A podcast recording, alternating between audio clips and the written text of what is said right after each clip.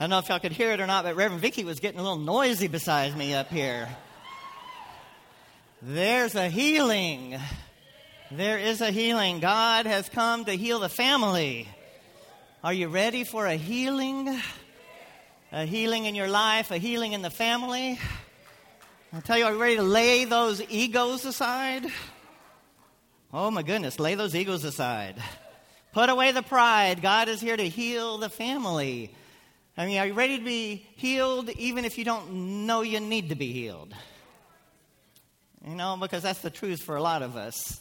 God may be working in our life already for a healing that we don't even know to expect because we haven't even seen it within ourselves, the need and to create that desire to have God's healing. So, in this service today, we're going to talk about there's a healing and what does it mean to be healed rather than be fixed or cured, but to know healing. I'm going to put forth to you today that there's a, a difference between these. You know, and Lord God, help me for the ways I need to be healed and I haven't yet seen. Help me, help me for those ways. I remember when healing needed to happen when I was a kid. My mom had her little ritual she did if I scraped my knee or my elbow or something like that, and I went running, crying back to her. She would at first give me a hug and just hold me. And then she would have me show her where the boo boo was. Boo boo, y'all remember that? The boo boo was. And then after she inspected the boo boo, she would wash it with soap and water. And then she got this, this orange miracle stuff out called Mercurochrome. Y'all remember that sort of stuff? And, and she wouldn't just paint the little area, she'd paint like half my leg. It would just be paint, paint, paint, get that orange stuff all over it. And then I could go show everyone this, this wonderful scar or badge I had of this orange stuff. And um, she just was abundant with her love at that moment in time. Then after that, she would reach in for the all ever important breath. She would just blow on it just a little bit blow on it just a little bit, and then she would put that band aid on it, and if we were lucky, it got to have cartoon characters on it. You know, so, so the, the band aid and was needed to cure the open wound, but the breath and the abundant mercurochrome was needed so that I would know healing. So that I would be connected in the moment of that pain, in the moment of that injury, to healing love that it would be transformed. Sometimes we get a cure and healing together, and sometimes we get one or the other. But I'm thankful today I can remember a mother's love that painted too much of that orange stuff. But then I could show my friends what was going on. You know, Jesus was known as a healer. That's what made Jesus popular right out of the gate in the Gospel of Matthew, uh, Mark, Jesus' first Gospel of Mark, written the earliest, Jesus heals, heals, heals, just fast, fast, fast. Starts off healing someone that had a spirit within them that needed healing.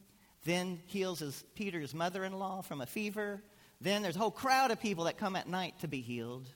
And then there's a leper that needs to be healed. This is the start of Jesus' ministry. This is when Jesus was really the most popular, you know, before he really started teaching the hard stuff and just kept healing people, you know, made him very, very, very popular. He was well known as a healer. And we know him today as a healer too. Sometimes we're a little bit shy about claiming the healing that Jesus offers us. But I don't want to be shy about it. There are many times in my life when I've been healed, and there was no way it could have been healed without Jesus doing the work. And then being open to receive it and to even see it.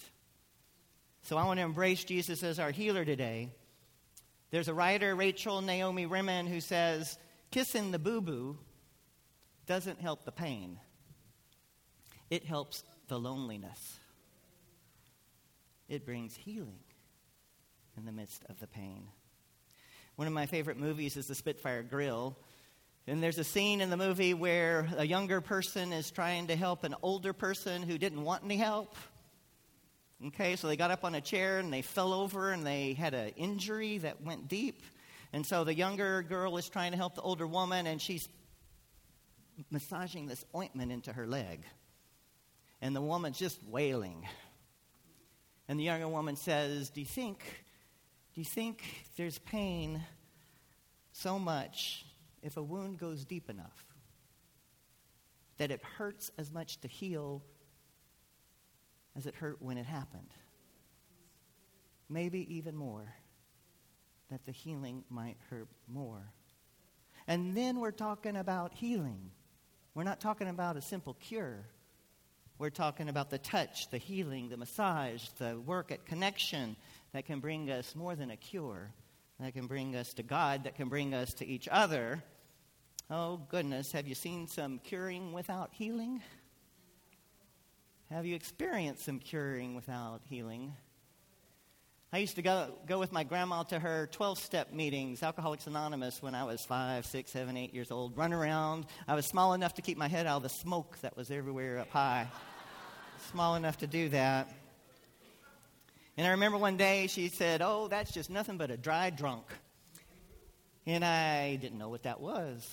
And so, Grandma, what's a dry drunk? And she said, Well, that's someone that's not drinking anymore. So they've had sort of a cure, but their behavior is just as bad as it was before. So they haven't found healing. They've had the cure without the healing. Dry drunk, and I didn't know what that really meant still for years and years after that. I was just too small. That difference between healing and curing. And what Rachel Evans says is church, be careful. Church, be careful. You're about healing. Anything else you peddle is snake oil. Did y'all hear that in the reading? Anything else you peddle is snake oil. Quick fixes, prosperity preaching, all these things that we love and they feel good to us. But are they healing? Or are they snake oil? Oh, goodness. I've seen healing that comes before curing. I've seen curing that comes before healing. I've seen healing without curing. And I've seen curing without healing. All the ways right in the scripture, but also right in my life. Another author, Sara Miles, who wrote Jesus Freak, says this Jesus shows us how to enter into a way of life in which the broken and sick pieces are held in love and given meaning in which strangers literally touch each other, and in doing so, make a community spacious enough for everyone. A place in which the broken and sick pieces are held in love and given meaning. Oh, I can be cured and have it make no sense at all. But as a church, can we make meaning? find healing for people in their spirit. Sometimes that means sitting in the pain with them, walking through with them, no matter what the results are out of tests or medication or different things that we're trying to be cured. I love it that in 1 Samuel, verse 16, there's a verse where God says to Samuel, How long will you grieve? How long will you grieve over Saul? God goes on to say, I have rejected him from being king over Israel. Fill your horn. Fill your horn with oil and set out. For there's another. What I love about that passage is God isn't saying, stop feeling, which we've had many times in churches and well meaning people. They are uncomfortable with your grief or your pain or your hurt, and you're in so many ways told to stop feeling. Or at least, if not stop feeling, stop telling us about your feeling so we can feel better. So here God comes to Samuel, and God knows that Samuel's grieving, and God says to Samuel, How long will you grieve? Not stop, but that the grieving is healing. And even as you heal and even as you grieve, there is still more that we can do. Your grieving doesn't prevent you from being of service from being of use. Bring your grieving with you, and perhaps together we will know healing beyond a cure. When I was ordained, one of the gifts I got, among others, like stoles and, you know, crosses to wear. People love to give preachers crosses. You know, Sometimes they like to tacky on them too, but you know. Did y'all not get that? Okay. There's a joke. But one of the gifts I got was this little bitty clunk. They're still getting it up there. this little bitty clunky ring. And I thought, this looks like my little decoder ring I had as a kid. You know, but I would never wear something like this. It's just not pretty enough. It was aluminum and round, and then they showed me what it was. It was a ring for anointing. And so it was a container where the top screwed off of it, and inside was a little piece of cotton and was some oil that had been blessed and that had perfume in it and smelled wonderful. And it was a ring so when you wear it, you could go into the hospital and it wouldn't slip as you were trying to anoint someone, say prayers with them, and bless them. And I wore that and used that ring many, many, many times. I just didn't know what it was to start off with. And truly, it was a decoder ring because it was shifting us in all these places of so much hurt and pain from looking for the cure to saying, okay, let's be with God about healing. Doesn't mean we don't want a cure, but let's be with God about healing. And you'd unscrew that in the room, and that perfume would just fill it. People could remember church and remember what it meant to be with their community. So God says, Samuel, how long will you grieve? And then Jesus later says, Do you want to be healed? Do you want to be healed? Not that he just came up and did it, but he asked the paralytic, Do you want to be healed? Your friends seem to want you to be healed, but do you want to be healed? And people got angry at Jesus because he said to the person, Your sins are forgiven. Your sins are forgiven. And Jesus said back to them, What's easier to say, your sins are forgiven, or stand up, walk, take your mat, go? I find this fascinating because I think Jesus knew the difference between curing and healing. And Jesus was about healing. And so what he did was say to the man, Your sins are forgiven. You are in good relationship you are whole. God loves you. I love you. Your sins are forgiven. Nothing stands between you and me. Your sins are forgiven. It's all been taken away. The crowd didn't want that. And so Jesus says, Well, crowd, okay, let's fix him so he can walk. But I want you to hear that Jesus saw the healing as the your sins are forgiven. And then the curing came later. Thank you, Jesus, for helping me know the difference and to be ready for the healing, not only the curing. In another scripture in the Gospel of John, chapter 9, verse 6, Jesus has some fun with the mud. You know, have, having said some things, Jesus spit on the ground, made mud with the saliva, and he anointed the man's eyes with mud. Y'all remember this healing story in the Bible? The man first couldn't see right away. Things were still cloudy, and it took some time. It wasn't instantaneous, but then ultimately could see again. I wondered if this where the phrase mud in your eye came from. And so Reverend Vicky Googled it before service, and, and it said it could come from here. Some healing of putting mud in your eyes that things are a bit cloudy right now. But also, it could come from the horse track. When your horse is in front, you kick mud in the eye of the people behind you. But I don't think that's necessarily what Jesus is about. But it took some time, some mud, some spit. I don't know about you, but Jesus, please, I like the oil a little bit better. I like the stuff that smells like perfume instead of the stuff that's kind of muddy. And in and through it all, it's all about connection and touch. Moment in my life when I didn't like massage. I didn't want anyone to touch me.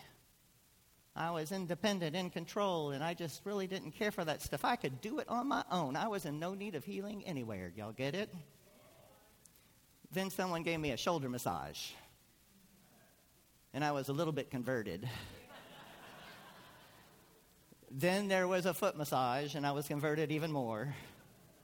Then I even went to someone who knew what they were doing and gave me a full back body massage. And in that moment, I knew healing.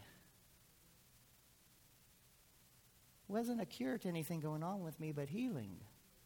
connection and touch that made a difference in my life that could be remembered.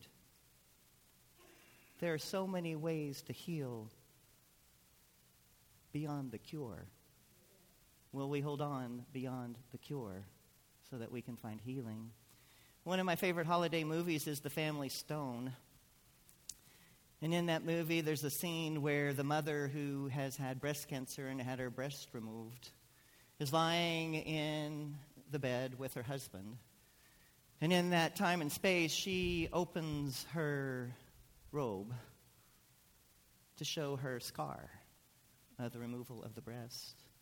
And very, very tenderly, the husband reaches over and touches, just places his hand right there on the scar. And then a moment later, in due time, not rushing it, he leans over and places a kiss right on the scar. The curing took the breast away. The healing took a touch and took a kiss to bring her back into connection with love. That right in the place where there was injury, love could find her. And she could be whole in the midst of that space. Will we go beyond the cure to receive God's healing for us? Rachel Evans, the writer of Searching for Sundays, talks about her path. And she says this I can't begin to heal until I've acknowledged my pain. And I can't acknowledge my pain until I've kicked my dependence on cynicism. She says cynicism is a powerful anesthetic we use to numb ourselves to pain, by which also, by its nature, numbs ourselves to joy. If we start numbing our feelings, they continue to numb all of them. She says cynicism, when we write off people, when we make fun of others, we are numbing ourselves to connection. Cynicism helps us create simple storylines with good guys and bad guys, but it doesn't make us any better at telling the truth. The truth that we are a frightening mix of good and evil, sinner and saint together so she says, I have to get rid of this barrier, this cynicism, this jadedness that nothing can change, nothing can be better, all is lost, there's no hope in the world. I have to let it go. I have to stop being cynical in order to allow God to bring me healing. I don't know what in your life today might be, you might be cynical about that keeps you from embracing the love God has for you. I remember a moment in the scripture when Lazarus dies and Jesus isn't there, and Jesus shows up late, and the two sisters have given up. They blame him in different ways. You know, blame him in different ways. And Jesus, in response, does the healing thing. Jesus goes to the tomb, and his response is to weep. You can be anointed with tears as much as you can be anointed with oil. And they can bring healing. God said, How long will you grieve? Don't stop grieving. So once Jesus is able to anoint the time and space with his own tears, he works life out of death and raises Lazarus. Will we receive such healing in our life that out of death God can bring something new? Jesus wept. In the church, we have this sacrament called extreme unction. Not all churches practice this, practice this, but it's the moment near someone's death when you go into ICU or into their home or they're in hospice and you anoint them with oil. And you say the prayers of God's healing over them. And you pray with them because you know sometimes death is a cure you know, sometimes death is a cure, but you know even bigger than that that resurrection is the healing. So while death may be the cure, resurrection is the healing, and you anoint and remind them of God's love. Even at this moment, connection. Even at this moment, love. Even at this moment, healing. Rachel Evans says it this way even in death, the seal of the Holy Spirit is more permanent than the grave. We anoint not to cure, but to heal. We anoint to soothe, to dignify, and even in our suffering, to remember the scent of God. Jesus said, Even if the gates of hell will not prevail. Rachel goes on to say, We might as well trust him since he knows a thing or two about the way of the grave, we might as well trust him. So, whether it's mercurochrome or spit or oil or mud or tears, will you be open to being healed? God comes to us this day and says, How long will you grieve? Will you grieve into healing? Do you want to be healed? Jesus asks. Will you choose healing beyond a cure. Amen.